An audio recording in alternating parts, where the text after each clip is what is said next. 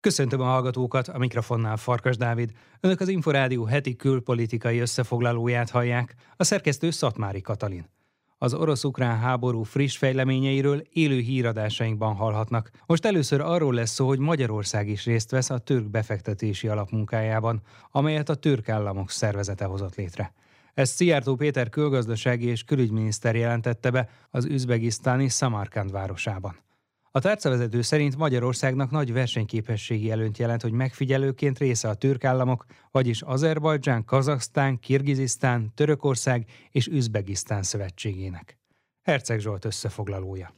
Magyarország eddig keletről több mint egy millió menekültet fogadott be, délről pedig 235 ezer illegális bevándorlót állított meg, mondta Szijjártó Péter külgazdasági és külügyminiszter, miután fogadta Montenegró pénzügyminiszterét. Ami a keleti irányt illeti, természetesen mindaddig, amíg szükség van rá, minden menekülőt beengedünk, minden menekülőt segítünk. Mi készen állunk arra, hogy az Ukrajnának nyújtandó európai pénzügyi segítségnek a ránk háruló részét vállaljuk, ugyanakkor nem fogunk hozzá hozzájárulni semmifajta újabb közös európai hitelfelvételhez. Szijjártó Péter hangsúlyozta, az Európai Unió működésének nem a közös hitelfelvételek irányába kell haladnia. Készen állunk arra, hogy Ukrajna számára egy kétoldalú szerződés alapján megadjuk azt a pénzügyi támogatást, ami az európai finanszírozási programból ránk esik, de közös európai hitel felvételre nemet fogunk mondani. A biztonsági válságok legyengítették az Európai Uniót, amit erősíteni a Nyugat-Balkán irányából lehet, mondta a külgazdasági és külügyminiszter, aki felgyorsítaná és újra fókuszba helyezné a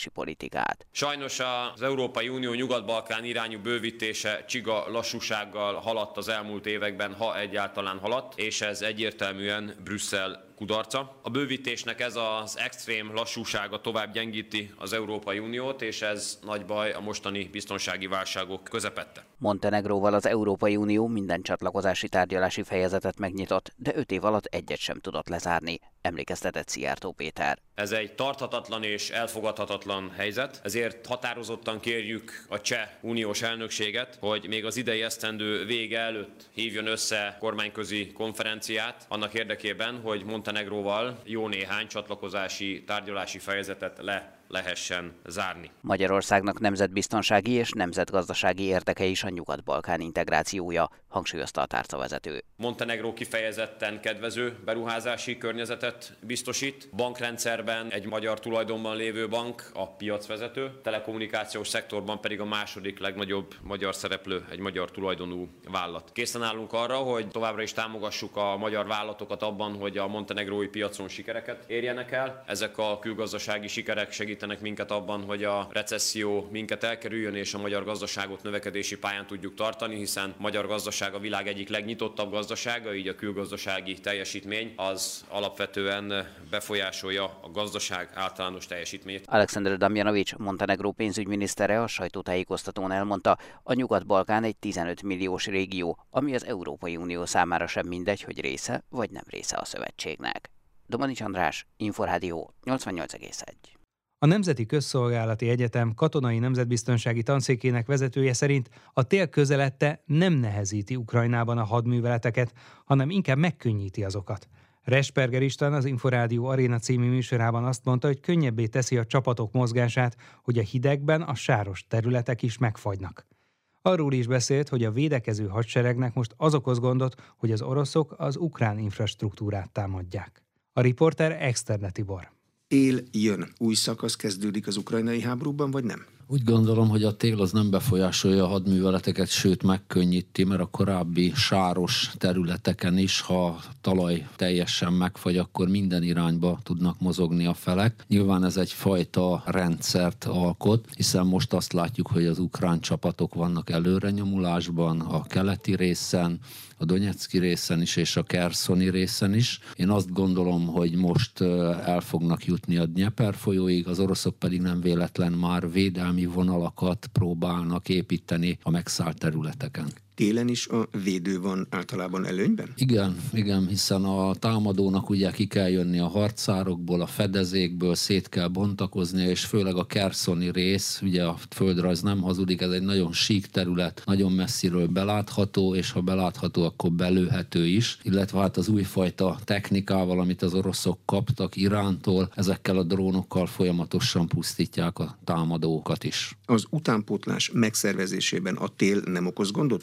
nagyjából minden két félnek ugyanolyan távolságról kell utánpótlást biztosítani? Hát az oroszoknak nyilván távolabbról viszont vonattal szállítják általában a ukrán határig a felszereléseket. Ez ugye elég nagy távolságokat jelent, és óriási mennyiségeket kell szállítani. Ukrán részről most az okoz gondot, hogy az oroszok áttértek az infrastruktúra pusztítására, tehát hogyha nincs áram az adott régióban, akkor csak dízelvonatokkal lehet, illetve most már ők is támadnak hidakat és pályaudvarokat is, ahol pusztítják az ellenségnek a felszerelését. Az infrastruktúra támadás orosz részről ez egy stratégiaváltás? Igen, tehát ha normál háborúra készültek volna, akkor ezzel kellett volna kezdeni kiemelni azokat a ellátó központokat, amivel az ukránok működtetni tudják a vezetési, a híradó rendszerüket, az informatikai rendszerüket, az internetet. Tehát ha normál háború lett volna, akkor ezekkel kezdődik, illetve a nagyobb közlekedési csomópontok hálózatoknak a rombolása, hogy a védő ne tudjon közelébe menni a támadónak. Viszont ugye mivel megszállásra készültek egy Kazasztán-szerű lerohanásra és egy hét alatt hatalomváltásra, nem így kezdték a műveleteket. Azt, hogy elpusztítják az infrastruktúrát, ez megtörheti az ukránok ellenállását? Igen, tehát az első három-négy napban állt úgy Ukrajna, hogy felteszi a kezét, és nem áll ellen, hogy minél kevesebb áldozattal, anyagi veszteséggel veszteséggel megúszta ezt a háborút, a negyedik naptól kezdődően és a nyugati támogatások miatt beleálltak a történetbe, felvették a harcot, morálisan jobb állapotban vannak, sokkal jobban, mint az oroszok, hiszen ők most támadásban vannak, veszik vissza a területeket. Világtükör Ukrajna szerte 4,5 millió ember maradt áram nélkül, és kénytelen sötétben átvészelni a hosszú őszi estéket. A kievi kormány szerint a gyakori több órás áramkimaradásokra a fűtési szezon végéig számítani kell. Kárpátalján nem kritikus a helyzet, ám ezt a megyét is érintik a korlátozások, és ott is rendszeresen vannak áramszünetek. Simon Rita összefoglalója. Dmitro Kuleba, ukrán külügyminiszter azon a véleményen van, hogy az áramkimaradások pozitívan hatnak majd az országra, ugyanis nőni fog a születésszám Ukrajnában. Kuleba egy interjúban úgy fogalmazott, szerinte az áramkimaradások a legjobb alkalmak arra, hogy szeretkezzünk és örüljünk az életnek. Nem biztos, hogy ezzel egyetért az a 4,5 millió ember, aki országszerte áram nélkül maradt az elmúlt napokban. Kijev megyében 16 ezer háztartás borult sötétségbe az orosz támadások után, a fővárosban még ennél is több, 270 ezer lakásban ment el az áram, a fogyasztók 40%-a pedig víz nélkül maradt, közölte Vitali Klicskó, a város polgármestere. A villamos hálózatban okozott károk miatt a spórolásra irányuló felhívások és az áramkimaradások az egész fűtési szezonban aktuálisak lesznek. Ezt már Volodymyr Kudricki, az Ukrenergo állami energiaszolgáltató vállalat elnöke mondta. Ukrajna az október elejé rakétatámadások után azonnal leállította a villanyáram exportját, most az importenergia befogadásán dolgoznak. A napokban már megindult a Szlovákiából Ukrajnába történő villamosenergia import próbaüzeme. A helyzet azonban továbbra is kritikus, naponta több, hosszabb vészlekapcsolással számolnak egyes megyékben. Kárpátalja kormányzója arról biztosította a helyieket, hogy az illetékesek mindent megtesznek annak érdekében, hogy itt a lakosok ne maradjanak 12 órára áram nélkül. Viktor Mikita maximum 4 órás áramszüneteket ígért a megyében. Ehhez képest a kárpátaljaiak arról számolnak be, hogy több településen 6-8 órán keresztül is szünetelt az áramellátás. Mint kiderült, a vészleállások az állami szolgáltató utasítására történnek. Amennyiben túlterhelést észlelnek a hálózaton, az ország energiarendszerére nehezedő nyomás gyors csökkentése érdekében a szakértők 15 percen belül intézkednek, és bárhol lekapcsolhatják az áramot. Így a megyei illetékesek nem tudnak pontos, előzetes információt adni arról, hol lesznek áramkimaradások. Néhány kaotikus napot követően a szakemberek kidolgoztak egy naponta frissülő ütemtervet, amelyből nagyjából tájékozódni lehet, másnap hol és mikor kell áramkimaradásra számítani. A tapasztalatok eddig azt mutatják, jóval kevesebb helyen kapcsolják ki az áramot, mint ahogy azt beígérik. Ezt azzal magyarázzák, hogy ha az ipar kellőképpen takarékoskodik, akkor a lakosságot kisebb mértékben sújtják a korlátozások. Az áramszünetekből viszont igyekeznek kihagyni az olyan létfontosságú intézményeket, mint például a kórházak. A Kárpátai megyei klinikai kórház nőgyógyászati osztályának ápolónője arról számolt be, hogy náluk még nem volt áramkimaradás, de amennyire tudnak, takarékoskodnak is. Nálunk ez alatt az időszak alatt nem volt áramkimaradás, nem tapasztaltunk még ilyesmit. Legjobb tudomásom szerint a kórházunkban van áramfejlesztő. Első pillanattól figyelmeztetve voltunk, mi is igyekeztünk ezt betartani. Nappal kevesebb áramot használtunk, nővérszobában lekapcsoltuk a villany. Ameddig csak tudtunk villany nélkül ülni, úgy voltunk betegek is segítettek szobákba, hogyha ha nem volt nekik fontos a villany, senki nem kapcsolta be. Folyosókon lekapcsoltuk, nappal nem égett, este egy-két lámpát, ha bekapcsoltunk. Nem tudjuk, hogy mi lesz holnap, és hogy lesz holnap, de hál' Istennek mostanáig nem volt semmilyen probléma. Mondta Halas Katalin ápolónő. A régió egészségügyi intézményeinek valamennyi sürgőségi, sebészeti és szülészeti osztálya fel van szerelve áramfejlesztő generátorral, erősítette meg a megyei közigazgatás első helyettese. Miroslav Bilecki szavai szerint az egészségügyi minisztérium több mint 1200 generátort kíván még vásárolni az ország egészségügyi intézményei számára, így valószínűleg növekedni fog azon kárpátai kórházak száma is, amelyek tartalék áramforrással fognak rendelkezni. Simon Rita, Inforádió, Ungvár. Mostanra olyan szinten polarizálódott az amerikai társadalom, hogy szinte nincsen ügy, amelyben a demokraták és a republikánusok egyetértenének. Fejtette ki az Inforádió Arena című műsorában a Nemzeti Közszolgálati Egyetem Amerika Kutatóintézetének vezetője. Mártonfi Balázs szerint a kétpártiság halála azzal is magyarázható, hogy ez az első amerikai generáció, amely már nem él jobban, mint a szüleié. A riporter Externe Tibor. Alapvetően azt kell látni, hogy az Egyesült Államok annyira polarizálódott, két táborra oszlott, és két egymással teljesen szembe menő táborra oszlott, hogy azok a folyamatok, amik alapvetően a két pártiság és az úgynevezett bipartisan solutions, vagy két párti megegyezési javaslatok felé nyomták a rendszert, hogyha nem tudod egyedül, akkor tessék szépen két pártira kidolgozni, ez megszűnt. A két pártiság és a két pártiság hatalmi ereje, vagy belevetett hit, az a pártok részéről megszűnt, és ezt abban tudjuk például konkrétan mérni, hogy az elmúlt tíz évben legalább szinte nullára vagy minimálisra csökkent a kétpárti törvényjavaslatok átvitele, a kétpárti megoldásokkal működő javaslatcsomagok elfogadása, és inkább A vagy B vagy polarizált döntések vannak. De nincsenek ezek szerint ott olyan úgynevezett napi politikán fölülálló ügyek, amelyeket mind a két nagy párt ilyennek tekint, ahol ez a pártok közötti együttműködés létrejöhetne? Egyre kevesebb az olyan ügy, amiben mind a két párt egyetért. Talán a Kínával és az Oroszországgal való makrószintű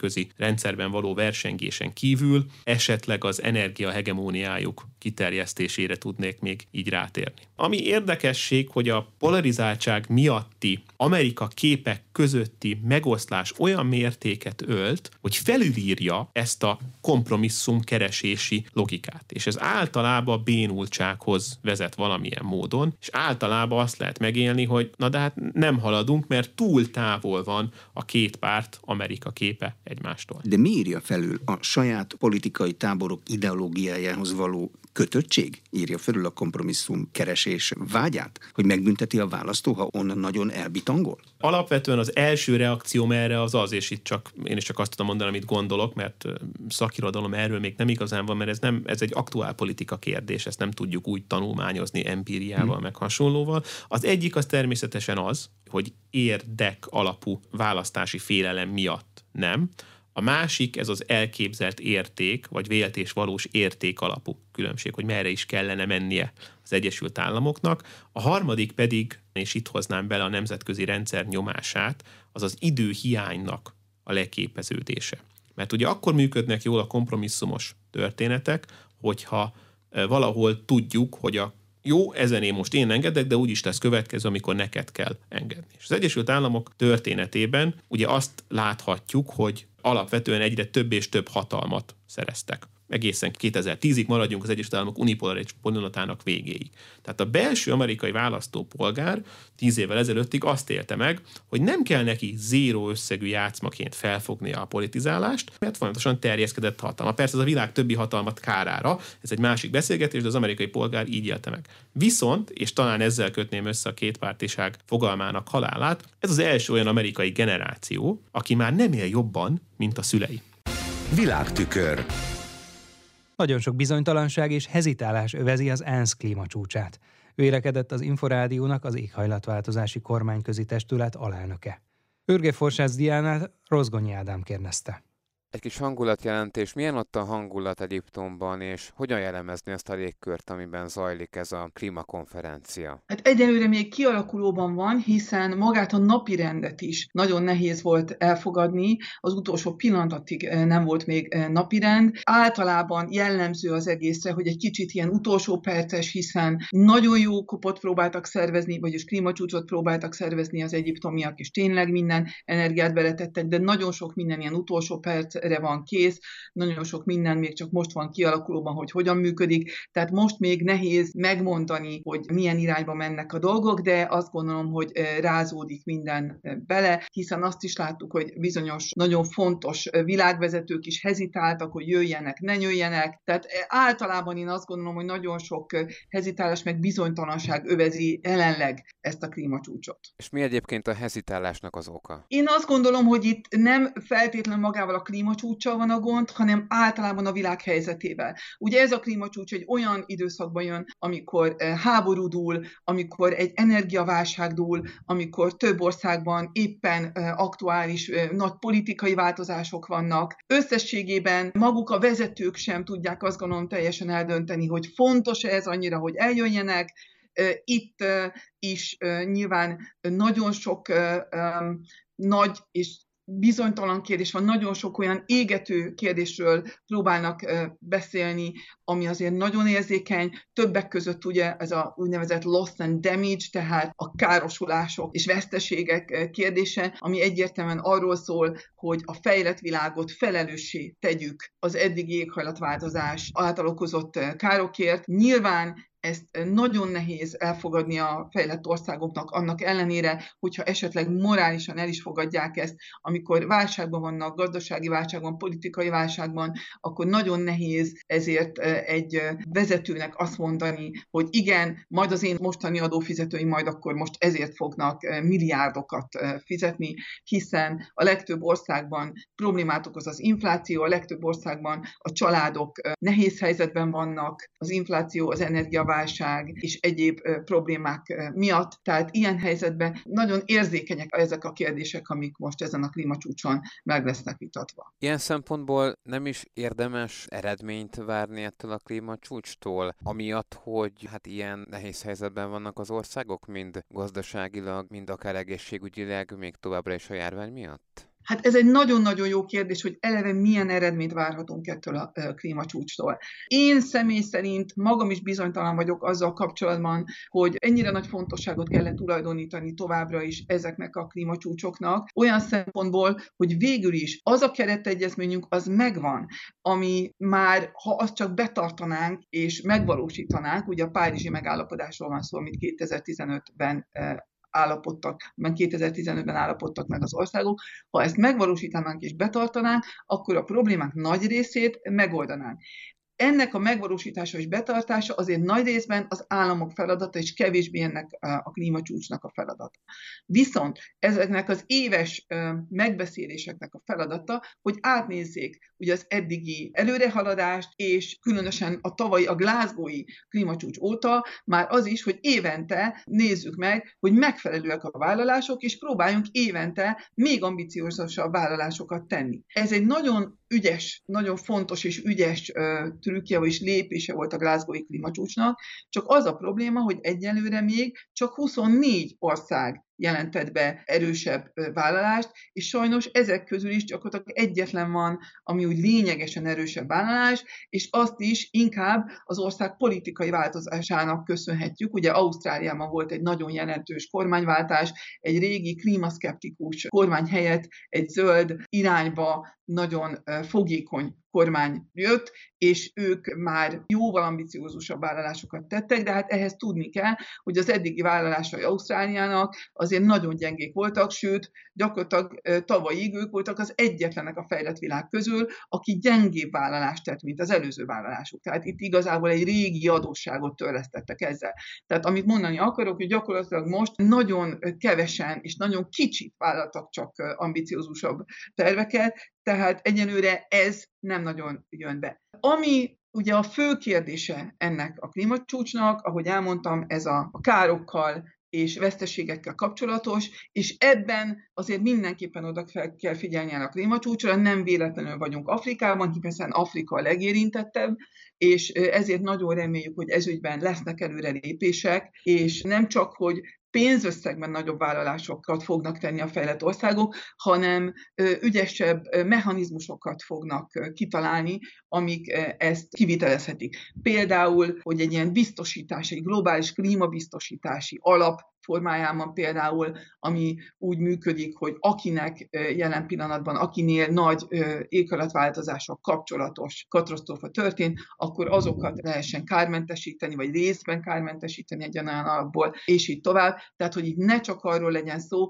hogy ez gyakorlatilag az eddigi, vagy a szokásos fejlődő országoknak járó segélyezések folytatása legyen. Tehát itt főleg ez a kérdés, valamint az, hogy tesznek-e az országok ambiciózus ambiciózusabb vállalásokat. Nyilván ilyen szempontból tényleg fontos a klímacsúcs, viszont abban nem vagyok biztos, hogy minden évben nagyon fontos, hogy az összes állami vezetőt megpróbáljuk összetrombitálni, minden évben fontos, hogy ilyen sok tízezer fős közösséget is elvigyünk a világ különböző helyeire. Nagyon nehéz és érdekes kérdések ezek, hiszen ugyanakkor pedig azért az is nagyon nagy lehetőség, hogy itt gyakorlatilag mindenki itt van, aki él és mozog és számít az éghajlatváltozással kapcsolatban, hihetetlen hálózatépítési lehetőség, rengeteg tudást lehet itt megszerezni, mindenki ide hozza a legújabb eredményeit, a legújabb kutatásait, a legújabb technológiáját, a fantasztikus előrelépéseit, és esetleg nagyon jó szakpolitikáit, ami működött. Tehát egy ilyen hihetetlen fórum alakult ki az éghajlatváltozások kapcsolatos eredményeknek, technológiáknak és kutatásoknak. Tehát ilyen szempontból ez egy nagyon érdekes esemény. Ennek ellenére lehet, hogy át lehetne gondolni, hogy nem évente, de mondjuk két évente kellene csak ilyen nagy klímacsúcsot csinálni, és évente legyenek csak tényleg azoknak a, a találkozói, akik megbeszélik a haladást és az azzal kapcsolatos új feladatokat. Mi a konferencia további menetrendje? Mi várható a következő napokban? A további menetrendjét azért nem tudjuk pontosan, mert csak nemrég állapodtak meg magában a napirendben, és ezt én még nem néztem meg. Viszont azt tudjuk, hogy most vannak itt a nagy állami vezetők, tehát ma van ez az úgynevezett high level segment, tehát amikor az állami vezetők itt vannak. Nyilván ők azért, azért jönnek ide, hogy valamit alá tudjanak írni, valamilyen fényképet lehessen csinálni és közzétenni, hogy valami eredménye is volt itt a megbeszélésüknek. Ezt jelenleg nem lehet látni, nyilván ez főleg zárt ajtók mögött történik. Nem tudom, hogy ez csak egy újabb papírtigris lesz-e, egy újabb olyan egyezmény, amire rá lehet mondani, hogy a sármesejki egyezmény, vagy a sármesejki megállapodás, vagy jegyzőkönyv, vagy pedig egy olyan dolog, ami tényleg valamilyen szempontból előre mutat, akár a mérsékléssel, akár az alkalmazkodások kapcsolatban. Egyébként meddig lesz önként Egyiptomban, tehát a konferencia végéig? Igen, én végig itt leszek. A magyar álláspontot is képviseli Egyiptomban? Nem, nem. Én a kormányközi éghajlatváltozási testület jelölésére jöttem ki. Ennek ellenére együttműködöm a magyar delegációval, de nem vagyok a magyar delegációnak a, a hivatalos tárgyaló része. Önök az Inforádió heti külpolitikai összefoglalóját hallották. A szerkesztő Szatmári Katalin nevében is köszönöm figyelmüket. Én Farkas Dávid vagyok, a Viszonthallásra.